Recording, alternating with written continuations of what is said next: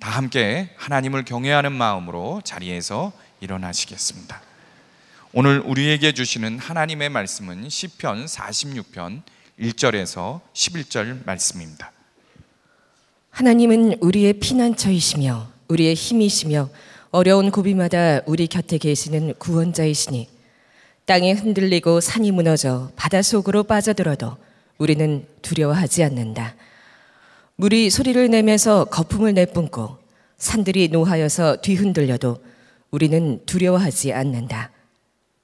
오 강이여, 그대의 줄기들이 하나님의 성을 즐겁게 하며 가장 높으신 분의 거룩한 처소를 즐겁게 하는구나. 하나님이 그 성 안에 계시니 그 성이 흔들리지 않는다. 동틀녘에 하나님이 도와주신다. 민족들이 으르렁거리고 왕국들이 흔들리는데 주님이 한번 호령하시면 땅이 녹는다. 만군의 주님이 우리와 함께 계신다. 야곱의 하나님이 우리의 피난처시다.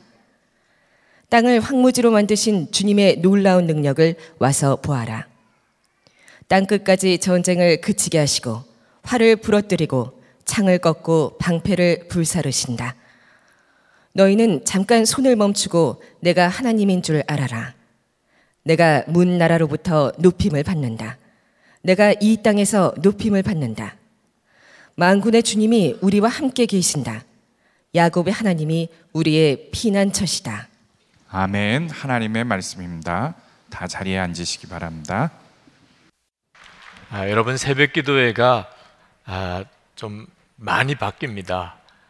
아, 시작은 오월 육일 다음 주 월요일부터 아, 바뀌어진 새벽기도로 드리게 됩니다만 아, 이번 한 주간 아, 여러분들에게 새벽기도에 함께 나오셔서 아, 기도해 주시기를 특별히 부탁을 드립니다. 아, 이번 주간에는 예배 장소가 바뀝니다. 아, 일부는 본당에서, 이부는 육 층에서 드리도록 하겠습니다. 아, 오월 육일부터 바뀌는 새벽기도에는 아, 아주 간단히 설명을 드리면 어, 다섯 시부터 다섯 시 반까지는 어, 중보기도를 하겠습니다. 먼저 다섯 시 반부터 여섯 시까지는 말씀기도를 하겠습니다. 혹시 대중교통편을 이용해서 오셔야 되기 때문에 다섯 시까지 미처 못돼 오시는 분들은 다섯 시 반까지 오시면 말씀기도를 함께 나누고 기도할 수 있겠습니다. 그리고 그 뒤에 이어서 기도하시면 되겠습니다. 아, 이른 새벽에 기도하시고 불이 났게 출근을 하셔야 될 분들은 다섯 시까지 오셔서 먼저 기도하시고 말씀 기도하시고 가시면 되겠습니다. 여섯 시 새벽 기도회도 있습니다. 어, 젊은이 교회에서 여섯 시에 새벽 기도회는 그냥 여섯 시에 하도록 하겠습니다. 그래서 여섯 시에 맞춰서 오실 수밖에 없는 분들은 오셔서 젊은이 교회 새벽 기도회 때 같이 가셔서 새벽 기도회 하시면 되겠습니다. 어, 이 기도회가 이렇게 바뀌는 것은 하나님께서 강력하게 중보기도를 하라 하심 때문입니다. 아, 여러분들이 새벽기도를 하나님께서 명하시는 것에 대해서 진지하게 받아들이시면 좋겠습니다. 아, 오늘 이 시편 사십육 편 말씀은 아, 정말 가슴이 떨리는 감동이 있는 말씀입니다. 저는 이 시편 사십육 편을 읽으면서 어, 가슴이 얼마나 떨리는지 이걸 어떻게 교우들에게 다 설명할 수 있을까 할 정도로 마음에 깊은 감동이 있었습니다. 믿음은 이런 걸 말하는 거구나. 하나님을 믿는다는 것은 바로 이런 걸 말하는 거구나 하는 것을 느꼈습니다. 두려움이 없어진다는 겁니다. 하나님을 믿는다. 그러면 두려움이 없어지는 거예요. 이 절, 삼 절 말씀을 한번 같이 읽겠습니다. 땅이 흔들리고 산이 무너져 바다 속으로 빠져들어도 우리는 두려워하지 않는다. 물이 소리를 내면서 거품을 내뿜고 산들이 노하여서 뒤 흔들려도 우리는 두려워하지 않는다. 우리는 두려워하지 않는다. 왜? 하나님을 믿으니까. 그러니까 하나님을 믿는다는 것은 두려움이 없다는 겁니다. 어떤 어려운 상황에 부딪혀도, 어떤 위기가 와도 두려움이 없다는 겁니다. 이 시편 사십육 편을 정말 좋아했던 분이 마틴 루터라고 말합니다. 그 불가능할 것 같은 당시에 종교개혁을 이루어냅니다. 마틴 루터가 이 시편 사십육 편을 읽으면서 모든 두려움을 다 이겼습니다. 내주는 강한 성이요, 유명한 찬송가가 이 시편 사십육 편에서부터 나온 찬송가입니다. 여러분들은 다 하나님을 믿으시지요? 근데 이런 믿음이 있으십니까? 두려움도 없고 염려도 없는, 이제 내가 진짜 하나님을 믿는구나. 여러분은 그런 믿음을 가지고 계십니까? 우리가 하나님을 믿는다면 마땅히 그러해야 합니다. 그러나 하나님을 믿는다고는 하지만 여전히 크고 작은 어려움 앞에서 두렵고 염려로 가득하고 좌절하고 낙심하는 이유가 뭐이죠? 우리가 아직도 진정한 믿음을 가지지 못했다는 겁니다. 그러면 어떻게 하면 이 시편 사십육 편과 같은 이런 믿음을 가질 수 있을까요? 핵심은요, 정말 열쇠는 함께 하시는 하나님에 대해서 눈이 뜨이는 것입니다. 우리가 두려움이 없는 믿음, 어떤 어려움이 와도 두려움이 없는 믿음의 열쇠는 하나님이 정말 나와 함께 계시는 것에 대해서 눈이 뜨이는 거예요. 일 절 말씀에 보시면 하나님은 이라고 시작하면서 마지막에 우리 곁에 계시는 구원자이시니, 하나님이 정말 이렇게 믿어지십니까? 내 곁에 계시는 나의 구원자이시다. 그렇다면 이 세상에 그 어떤 게 무섭겠어요? 팔 절 말씀에 보면 땅을 황무지로 만드신 주님의 놀라운 능력을 와서 보아라.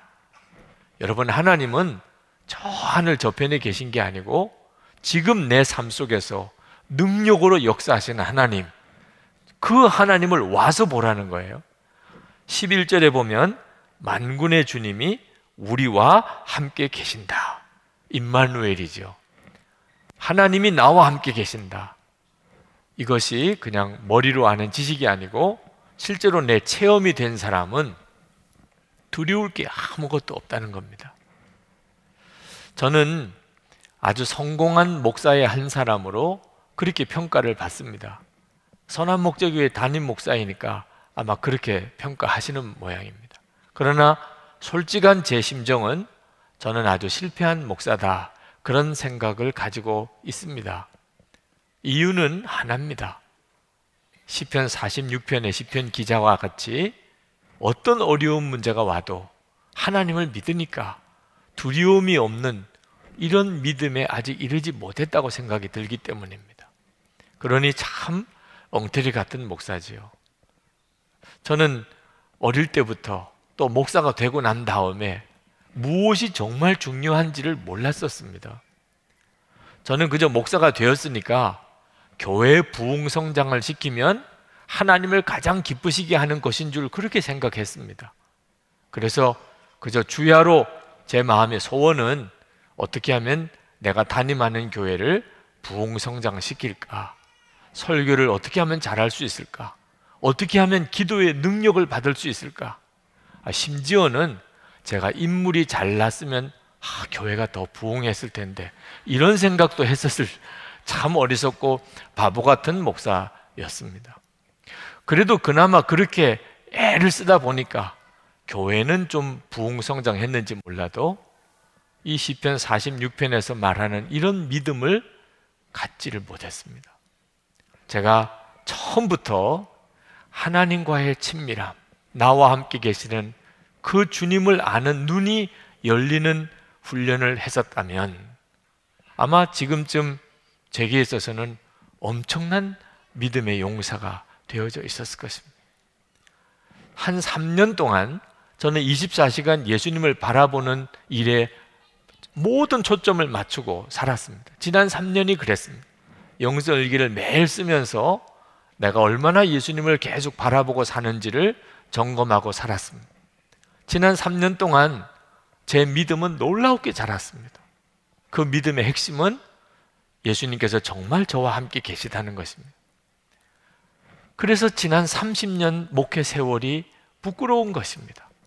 삼십 년 동안을 그렇게 주님을 바라보고 살았다면 저는 얼마나 지금 담대한 믿음을 가질 수 있었을까? 나라가 여러 가지 문제 때문에 흉흉하고 소문이 또 한국 교계의 현실이 이렇게 어려운데 저는 아직도 주님이 뭘 어떻게 이끌어 가시려고 하시는지를 잘 알기 어려워서 답답할 때가 많습니다. 가슴을 치면서 주님의 뜻을 구할 때가 많습니다. 제가 일찍부터 주님과 교제하는 눈이 열렸었다면 지금 제 마음속에 다윗처럼 요셉처럼 하나님의 마음을 알기가 쉬웠을 거예요. 다윗은요, 아버지도 무시했습니다. 여덟 형제 중에 막내입니다. 요셉은 외국에 팔려간 노예입니다. 강간 미수범으로 감옥살이 하는 죄수입니다. 그래도 다윗과 요셉이 하나님과 친밀한 사람들이었기 때문에, 하나님의 마음을 품고 주님의 마음을 아는 사람이었기 때문에 하나님이 그들을 그렇게 놀랍게 쓰셨습니다. 지금도 여러분, 여러분의 처지와 형편이 어떠한지에 대해서 너무 낙심하고 휘둘리지 마시기 바랍니다. 여러분에게 있어서 정말 중요한 것은 하나님과의 친밀함입니다. 예수님 이십사 시간 바라보면서 하나님께서 제 마음속에 허락하시는 가장 놀라운 은혜는 정말 예수님 한 분이면 충분하다는 겁니다. 여러분도 주님과 사이에 깊은 교제를 누리시기 바랍니다. 저는 후배 목사님들, 전도사님들 도시락 싸가지고 다니면서 권해드리고 싶어요. 다른 거 신경 쓰지 말고 예수님과의 친밀함을 훈련하세요. 우리 교우들에게 그렇게 영성있게 쓰시면서 예수님 바라보시라고 권해드리는 이유, 그게 우리의 삶 전체를 여는 열쇠이기 때문입니다. 자, 그런데 오늘 저는 여러분들에게 이십사 시간 예수님을 바라보라고 하는 말씀과 함께 또 하나 꼭 여러분에게 드리고 나누고 싶은 주님의 마음이 있습니다. 그것은 함께 모여서 뜨겁게 기도하는 일입니다. 저는 이십사 시간 예수님을 바라보면서 제 기도 생활에 굉장한 변화가 있었습니다. 저는 무시로 기도하는, 항상 기도하는 것, 그거 어떻게 해야 되는지를 잘 알지 못했습니다. 그런데 이십사 시간 예수님을 바라보면서 아, 예수님을 바라보고 사는 것이 그대로 기도 생활이구나. 이십사 시간 항상 무시로 기도할 수 있구나 하는 걸 알게 됐습니다. 그건 얼마나 놀라운 일인지 모릅니다. 항상 주님께 기도하면서 살 수 있게 된 겁니다. 주님을 바라보는 것 자체가 기도니까 말이에요. 얼마나 기뻤는지 모릅니다. 그런데 그렇게 기도 생활에 변화가 오다 보니까 뜨겁게 간절히 시간을 정해놓고 기도하는 것은 점점 이렇게 식어지는 거죠. 굳이 그렇게 기도해야 될 필요성을 못 느끼는 때도 있었습니다. 늘 주님을 바라보고 사니까. 근데 하나님께서는 이십사 시간 예수님을 바라보는 것도 반드시 필요하지만 그렇다고 해서 시간을 정해놓고 간절히 기도하는 것을, 그것이 식어져도 안 된다는 것에 대하여 저에게 계속해서 부담스러운 마음을 주셨습니다. 제 아내를 통해서 특별히 기도 생활에 대한 하나님의 마음을 저에게 도전해 주실 때가 많았습니다. 특히 지난 고난주간, 부활절 전에 하나님께서 결정적으로 성도들이 모여서 새벽에 하나님의 역사하실 일을 위하여 뜨겁게 기도해야 될 강력한 도전을 저에게 주셨습니다. 그래서 이번 이 사월 한 달 동안 하나님께서 정말 그것을 원하시는지 하는 기도 시간을 우리가 가지고 있습니다. 근데 기도하면서 정말 그렇구나, 하나님은 우리가 이십사 시간 예수님을 바라보는 삶도 살아야 하지만 그렇다고 해서 모여서 기도하는 것을 소홀히 해서는 안 된다는 것에 대해서 깨닫게 하셨어요. 저는 우리 교우들 중에 밤을 새면서 나라를 위해서, 한국 교회를 위해서 그렇게 기도하는 분들이 많다는 사실을 몰랐습니다. 이번에 이렇게 기도 리뉴얼이라고 우리가 새벽 기도를 완전히 바꿔보자고 도전하면서 곳곳에서 목사님 맞습니다, 그렇게 기도했었습니다. 메일을 통해서 저에게 보내주신 분들도 있고, 또 우리 그렇게 기도하시는 우리 기도 정말 대장들의 이야기들을 제가 이렇게 전해 들으면서 하나님은 이미 이 일을 굉장히 오래부터 준비하셨다는 것을 알았습니다. 제가 새벽기도회를 이렇게 어, 완전히 새벽기도 체제를 바꾸는 일을 위하여 영적인 시달림이 있었습니다. 그것은 이미 새벽기도회는 시대적인 조류에 맞지 않는다고 생각을 했던 거예요. 우리 사회 문화 전체가 이미 반문화 체제로 바꿔져 가고 있습니다. 우리들의 생활 전체가 밤늦게까지 잠을 자지 않는 그런 문화 속에 우리가 이렇게 젖어 들어가고 있습니다. 아이들 밤늦게까지 공부하지요. 학원도 밤늦게까지 하지요. 직장에서도 밤늦게까지 일을 하지요. 항상 잠을 잘 때가 자정 가까워서나 자정이 지나서 잠을 자게 되는 일이 많습니다. 이십사 시간 일을 해야 되는 직장들도 많아졌고, 또 육신적으로 새벽에 일어나는 일이 점점 어려워지더라고요. 우리 교우들 중에도 그런 분들이 많으십니다. 저도 새벽에 일어나서 기도하는 일이 굉장히 육신의 부담이 되고 있어요. 그래서 제 생각에 이제 새벽 기도에는 서서히 이제 마무리를 짓고, 이미 시대적으로 그런 시대가 아니니까 심야 기도회를 하는 게 어떨까. 밤 열 시쯤 그렇게 심야 기도를 하는 게 오히려 시대적인 조류에 맞겠구나, 이런 생각을 하기도 했었습니다. 그런데 하나님께서 새벽 기도회를 말씀하시니 이게 정말 하나님이 말씀하시는 게 맞는 건가 하는 생각을 하게 되지요. 어느 목사님께서 미국에서 목회를 하시다가 어, 새벽 기도를 해야 되겠다 그런 마음이 드셔서 미국인 교회를 빌려서 쓰고 있었는데, 그 미국인 교회 담임 목사님을 찾아갔었다고 그래요.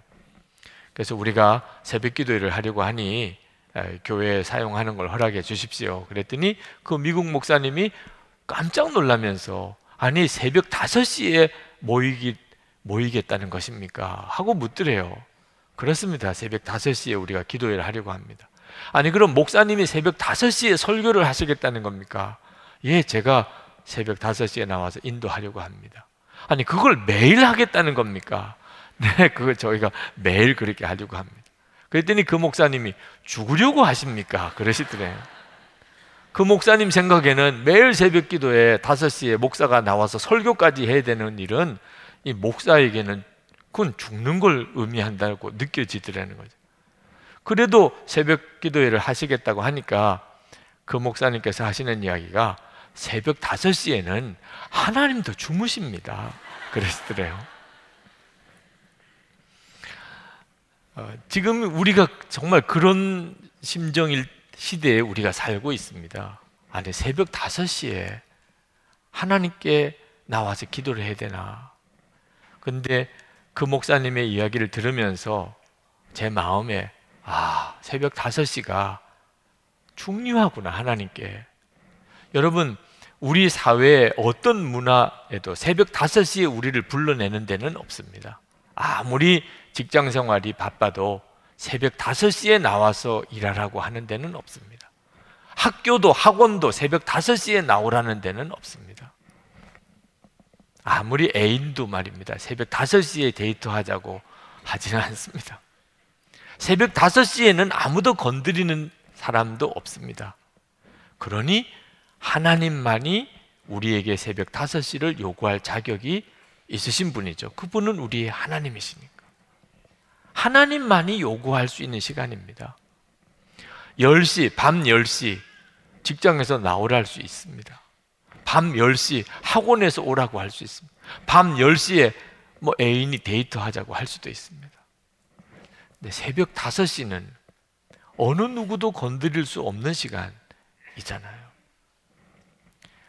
여러분, 오늘 본문 말씀은 아주 유명한 말씀인데 오 절에 보면 동틀녘에 하나님이 도와주신다 라는 말씀을 하고 계십니다. 이 시편 기자가 너무너무 어려운 형편에 처해져 있을 때 밤새도록 기도를 했다는 겁니다. 그런데 하나님이 동틀녘에, 새벽에 도와주시더라는 거예요. 자, 이 말씀을 문자적으로 그대로만 보면 새벽기도에 하나님이 응답하신다, 새벽기도할 때 역사하신다, 그런 뜻입니다. 개역 성경으로 읽으면 유명한 구절이죠. 새벽에 하나님께서 도우시리로다 하는 말씀입니다. 지금 새벽기도 리뉴얼을 하고 있죠. 지금 있는 이 상황과 이 본문이 어쩌면 이렇게 딱 맞죠. 마치 짜맞춘 것처럼 하잖아요.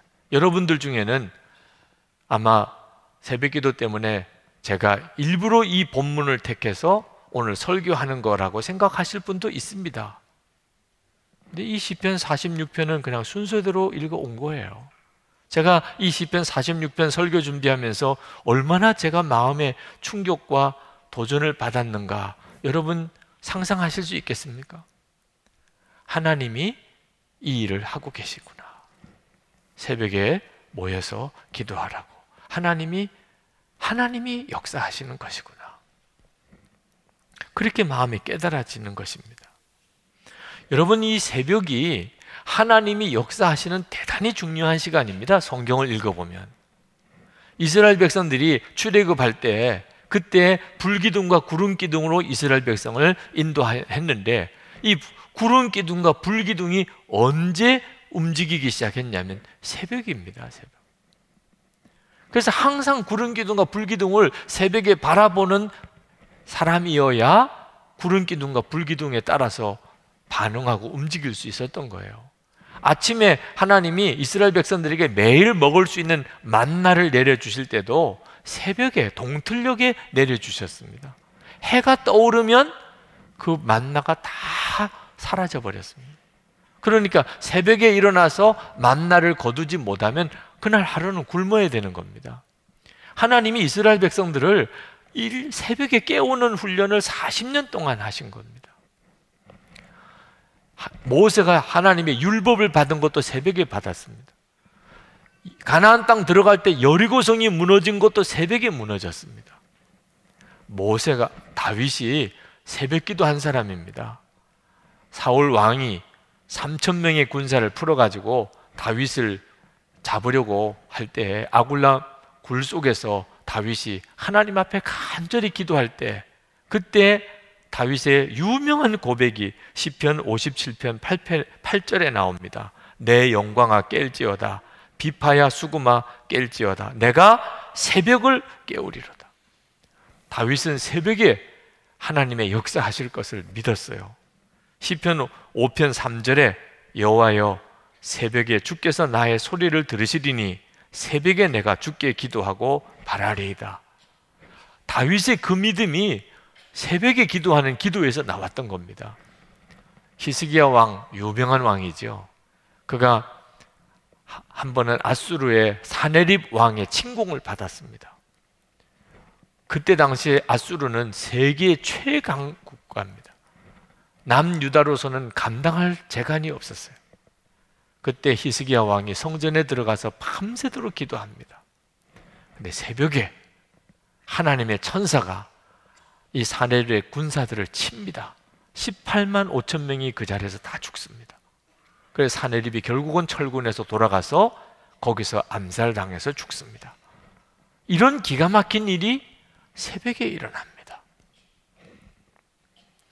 예수님 새벽에 기도하셨습니다. 예수님의 부활의 첫 증인이 새벽에 예수님의 부활을 깨달아 알았습니다. 예수님께서 설교하는 법이나 찬양 인도하는 법은 가르치지 않았는데 기도하는 법 하나만큼은 분명하게 가르치셨어요. 우리에게 주기도문을 주셔서 우리가 오늘도 예배 드릴 때 예수님이 쓰신 기도문 가지고 우리가 기도했잖아요. 기도에 대해서 얼마나 예수님이 구구절절 정확하게 자세히 방법까지 가르치셨는지 성경을 읽어보면 다 나옵니다. 예수님은 이 예배당은 만민이 기도하는 집이라고 이 예배당을 그렇게 정의하셨습니다. 한 번은 예수님의 제자들이 귀신 들린 아이 하나를 고쳐주지 못해서 쩔쩔맬 때 예수님이 그 귀신을 내어 쫓으셨어요. 제자들이 예수님께 왜 우리는 이 귀신을 쫓아내지 못했습니까? 그랬더니 예수님께서 이런 유는 기도 외에는 나갈 수가 없느니라. 기도가 달라야 한다는 거예요. 귀신의 역사도 여러 가지 종류라는 겁니다. 근데 이런 유는 기도 외에는 나갈 수가 없다. 그러면서 제자들에게 기도가 달라져야 될 것에 대해서 말씀하셨어요. 지금 우리들에게 하시는 말씀입니다. 기도가 달라져야 돼요. 하나님의 쓰셨던 사람들은 역시 기도가 다릅니다. 요한 웨슬레, 마틴 루터, 존 하이드, 데이빗 브레이너드, 조지 밀러, 허드슨 테일러, 하나님이 정말 놀랍게 쓰셨던 하나님의 사람들은 다 새벽기도 했던 사람들입니다. 한국 교회는요, 한국 교회 자체가 새벽에 하나님이 우리 기도를 들으시고 응답하시고 역사하시는 증인들입니다. 빌리 그레이엄 목사님이 한국에 처음 오셨을 때 그분이 직접 하신 말씀입니다. 당신이 세계 여러 나라를 다니면서 참 아침 문화가 다르다는 것을 경험을 하셨는데, 캐나다에 갔더니 새 소리가 시끄러워서 아침에 깼다는 거예요. 새 소리가. 캐나다의 자연 환경이 그만큼 좋다는 걸 말하는 거예요. 일본에 갔더니 아침에 출근하는 사람들의 소리, 아침에 공장이 돌아가는 소리 때문에 깼다는 거예요. 일본이 경제적으로 막 일어날 때입니다. 그런데 한국에 왔더니 아, 새벽 종소리 때문에 깼다는 거예요. 그때 당시에 한국에는 교회마다 새벽 종소리가 있었습니다. 새벽 기도를 알리는 새벽 종소리. 이게 무슨 소리냐 그랬더니 한국에는 교회들마다 새벽 다섯 시에 모여서 기도를 하는데 그 기도 종소리라고. 빌리 그레이엄 목사님이 얼마나 마음에 충격을 받았는지, 한국은 성도들이, 그리스도인들이 새벽에 기도하는 교회, 그런 나라이구나. 그게 한국 교회였어요. 한국 교회가 그 새벽 기도 때문에 사실 지금같이 이렇게 부흥이 되고 하나님의 역사가 있었던 겁니다. 새벽에 모여서 기도하는 일 힘듭니다. 요즘에 새벽에 일어난다는 일이 쉬운 일은 아닙니다. 그러나 하나님이 우리에게 기도할 수 있는 복을 주셨다는 것을 정말 깨닫는 사람은 새벽기도 힘들다는 말 다 들어가 버립니다. 오스월드 챔버스 목사님이 이런 말씀을 하셨어요. 기도 때문에 불편하다고 불평하지 말아라. 기도하기가 힘들다, 뭐 새벽에 기도하는 게 너무 어렵다, 이런 불평하지 말라는 거예요. 왜? 하나님은 당신을 기도하게 하기 위하여 모든 것을 희생하셨다. 하나님이 독생자를 주시고, 독생자인 예수님이 십자가에 죽으시고, 그리고 성령 하나님께서 지금 우리 마음에 오신 것은 다 우리로 하여금 기도하는 복을 받게 하시려고 하신 거예요. 하나님을 아버지라고 부르고 기도하라고 하셨잖아요. 하늘에 계신 우리 아버지요. 예수님께서 가르쳐 주신 기도에 하나님을 아버지라고 부르고 기도해도 된다. 이건 엄청난 축복입니다. 기도할 수 있는 문을 열어주셨고 기도할 복을 우리에게 주신 하나님의 은혜를 정말 안다면, 기도하기 힘들다, 왜 이렇게 새벽에 기도해야 되냐, 이런 말이 싹 다 들어갑니다. 기도할 복을 받았습니다. 기도를 해야 되잖아요. 여러분, 새벽에 기도하는 일에 대해서 여러 가지 마음의 어려움이 있습니다. 왜? 마귀가 극구 막기 때문입니다. 이번에 새벽기도 왜 리뉴얼을 하려고 이 한 달 동안 기도하면서 얼마나 마귀가 저에게 강하게 저를 낙심을 시키고 좌절시키려고 하는지 극심한 시험을, 영적 싸움을 싸웠습니다. 마귀가 저를 주저앉히려고 하는 첫 번째 시험이 뭐였냐면, 언제까지 할래? 언제까지 할래? 너 본당에서 여기서 새벽에 새벽기도회를 계속 인도하려고 한다며, 너 생각해봐. 시작은 할 수 있겠지. 그러나 언제까지 교인들이 새벽에 이렇게 나와서 이 본당에서 기도할 것 같아? 결국은 얼마 지나지 않으면 인원이 다 떨어지고 결국은 소수만 남아서 이제 다시 육 층으로 갑시다. 그럴 때 너 얼마나 창피할지 생각해봐. 애초에 시작하지 마. 그냥 지금처럼 그냥 해. 그냥 뭐 그렇게 어, 아무 말 하지 않고 그냥 계속 가기만 하면 되는 거야. 음? 섣불리 본당에 모여서 새벽기도 한다고 괜히 그렇게 해놓고 나중에 가서 창피당하지 말고 그냥 가만히 있어. 얼마나 설득력이 있어요. 네. 정말 그렇게 해야 되는 거구나 이런 생각이 들 정도였다니까. 근데 기도할 때 주님께서 내일 염려하지 마, 언제까지 할 거 염려하지 마 말씀으로 답을 주시는 거예요. 마태복음 육 장 삼십사 절에 내일 일을 위하여 염려하지 마라. 내일 일은 내일이 염려할 것이요 한날의 괴로움은 그날에 족하니라. 너는 그저 내일 새벽기도 한다, 그것만 해, 분명하게 내일 새벽기도 한다, 본당에서 내일 새벽기도 한다, 그리고 언제까지 할 건가 걱정하지 마. 그건 하나님이 하시는 일이에요. 그래서 저는 그냥 내일 새벽기도 하는 거 그거 하나만 끝까지 가려고 합니다. 네. 그 나머지는 저도 몰라요. 주님이 알아서 하실 거예요. 마귀가 또 제 마음을 딱 옥죄어서 꼼짝을 못하게 하는 것이 왜 그렇게 교인들을 힘들게 본당에 모아서 기도를 하려고 하느냐 하는 거예요. 그냥 집에서 하라 그러면 되지. 아, 이 새벽에 이렇게 교회 본당까지 나올 때 한 시간씩 걸리는 교인도 있다는데 그 교통비가 얼마냐? 왜 교인들을 그렇게 힘들게 하냐? 아니 여기 오느라고 삼십 분, 한 시간씩 걸리는 거 그냥 집에서 일어나서 기도하면 훨씬 더 기도를 오래 많이 할 수 있잖아요. 경제적인 부담도 덜하고.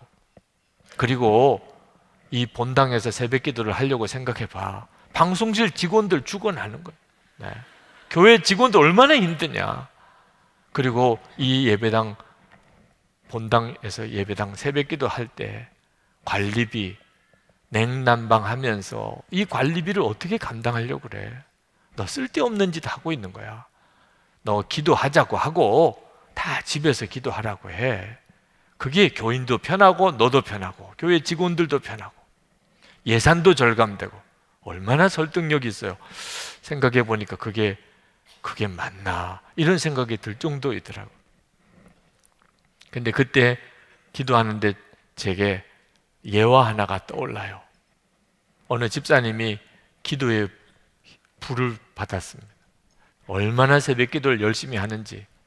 그런데 어느 날 갑자기 마음에 회의가 드는 겁니다. 내가 왜 이렇게 새벽마다 꼭 교회에 와서 기도를 해야 되나. 하나님은 집에서 기도하면 안 들으시나 말이에요.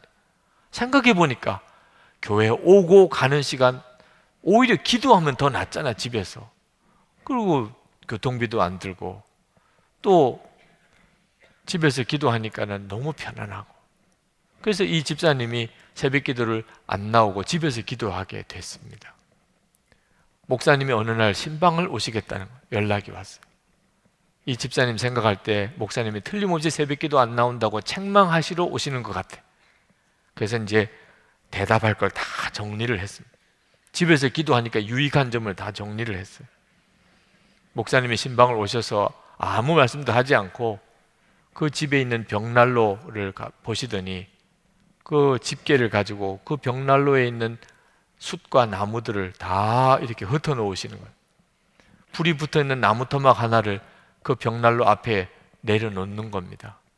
그러니까 그 뜨겁게 붙던 그 벽난로 안이 싹 불이 사그러져 버리는, 그리고 그 붙었던 나무 토막의 불도 다 꺼져 버리는 겁니다.